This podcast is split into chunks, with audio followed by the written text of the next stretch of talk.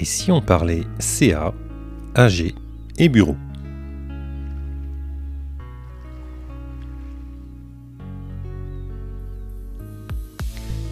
Bienvenue sur le rendez-vous du mercredi, le podcast qui t'aide à mieux gérer ton école, ton collège ou ton lycée.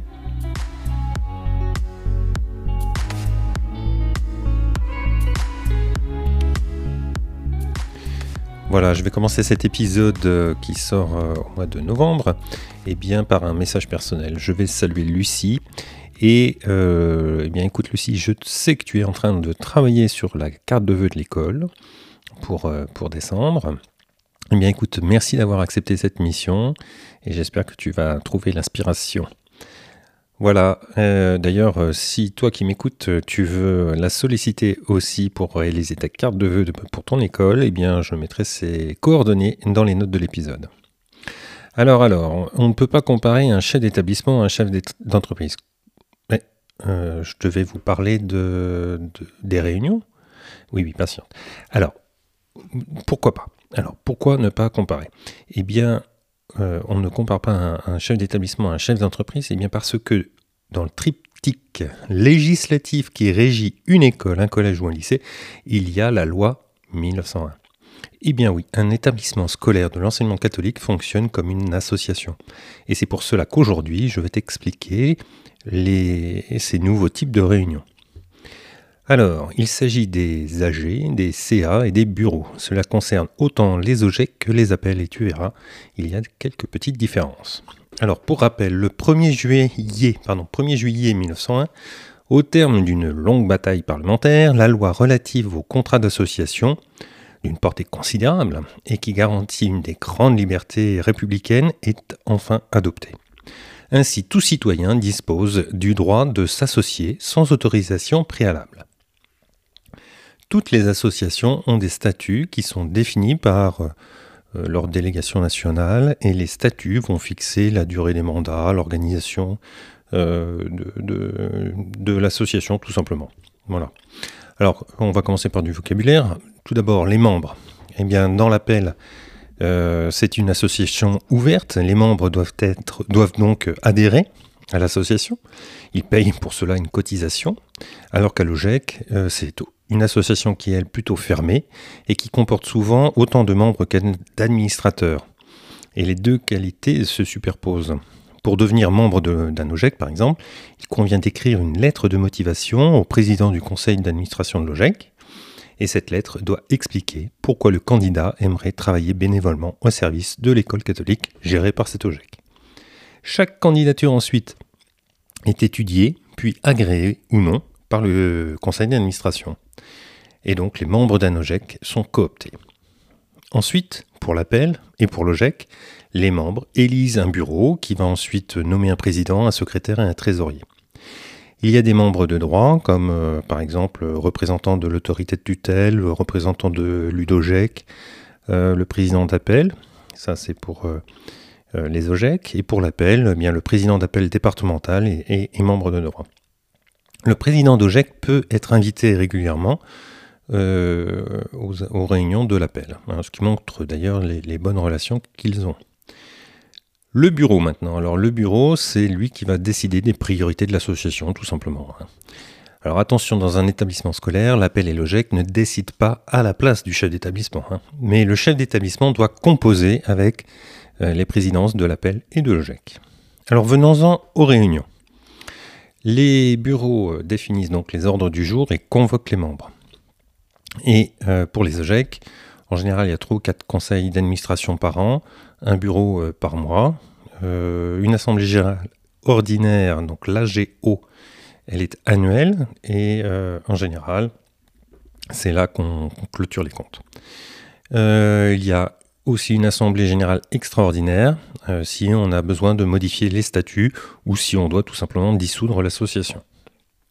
Alors, les AG, les fameuses assemblées générales, eh bien, euh, donc elles se réunissent une fois par an. Et puis, euh, bah, au cours de cette réunion, le président de l'association, que ce soit de l'OGEC ou de, de l'appel, eh bien, va présenter les rapports d'activité, les rapports euh, financiers, les rapports euh, d'orientation. Et euh, chaque rapport doit être approuvé par vote à main levée ou à bulletin secret si une personne en fait la demande. On va renouveler aussi le conseil d'administration, soit par un jeu de, tiers sortants, soit par une nouvelle élection. Le vote se fait en général à main levée, mais peut être aussi fait par bulletin secret. Et les résultats sont inscrits dans le registre de l'OGEC ou de l'appel. On va donner ensuite quitus aux administrateurs pour la gestion de l'établissement, c'est-à-dire que euh, ça consiste à approuver la bonne exécution des missions confiées à une ou plusieurs personnes dans le cadre de leur mandat. On va déterminer également les orientations générales et budgétaires, c'est-à-dire euh, quels investissements euh, immobiliers, sociaux ou quelles, actions va mener l'appel. Et puis éventuellement, on peut faire, on peut l'association peut nommer un commissaire au compte. voilà. Alors pour avoir un commissaire au compte, il faut avoir des budgets euh, très importants hein, qui dépassent le, million euh, de, oui, le million de, chiffre d'affaires ou le nombre de salariés, etc. Bref, donc les membres vont voter les bilans les uns après les autres avec la formule consacrée, hein, c'est-à-dire qu'on va dire euh, est-ce que quelqu'un est contre, est-ce que quelqu'un s'abstient? On le fait dans cet ordre-là parce qu'en général, ça évite de compter.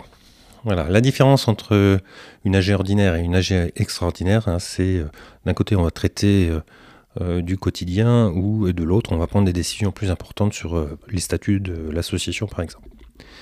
Voilà. Et puis euh, donc il y a les CA, donc c'est le conseil d'administration, donc c'est pas en soi une réunion, hein, mais le conseil d'administration se réunit régulièrement. La fréquence est, bien sûr plus importante. ça va d'une réunion par mois à une réunion tous les deux mois. Ça dépend des, statuts de l'appel ou de l'OGEC. Et avant chaque euh, AG, avant que chaque réunion de CA, eh bien, il est bon de faire une réunion de bureau. En tout cas, c'est fortement euh, conseillé. Et puis après chaque réunion, il y a un compte-rendu qui doit être rédigé par le secrétaire de l'association. Et euh, bah, ça ne peut pas être le chef d'établissement. Tout comme il ne peut pas être secrétaire, le chef d'établissement n'a pas le droit de vote dans ces réunions. Alors le chef d'établissement son rôle dans, les réunions d'OGEC, ça va être de participer à l'élaboration de l'ordre du jour du Conseil. Il va participer aussi donc, aux réunions euh, avec une voix consultative. Par rapport à l'appel, eh bien, le chef d'établissement va répondre aux questions présentées par le président. Euh, si possible, euh, c'est bien que le président donne les questions au préalable. Le chef d'établissement va informer l'appel les membres de l'appel sur les projets en cours et, ceux à venir. Il va solliciter aussi la participation euh, de l'appel sur des, animations, des actions. Euh, et puis, euh, eh bien, il n'a pas non plus, le chef d'établissement n'a pas le droit de vote dans cette réunion. Alors, toutes ces réunions doivent se dérouler dans l'enceinte de l'établissement. Ça peut paraître évident, mais ce n'est pas toujours le cas. Et c'est beaucoup plus sain quand ça se passe dans l'école, ou dans le collège ou dans le lycée.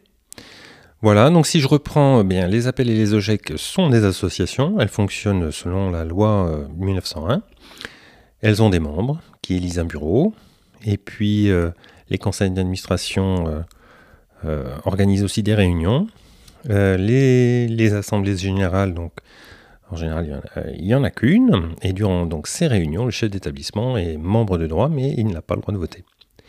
Voilà, un grand merci pour ton écoute et je te souhaite une belle journée.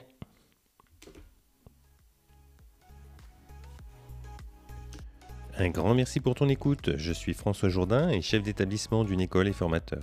On se retrouve tous les mercredis pour partager nos astuces, nos expériences et rencontrer des personnes inspirantes. Tu souhaites recevoir une fois par mois un texte ou un document que j'ai créé sur des sujets divers Abonne-toi à ma liste de diffusion. Tu trouveras le lien dans les notes de l'épisode ou sur mon site. Je te dis à très bientôt sur le rendez-vous du mercredi, le podcast des chefs d'établissement, parce que gérer une école c'est bien, mais partager c'est mieux et ça rend heureux.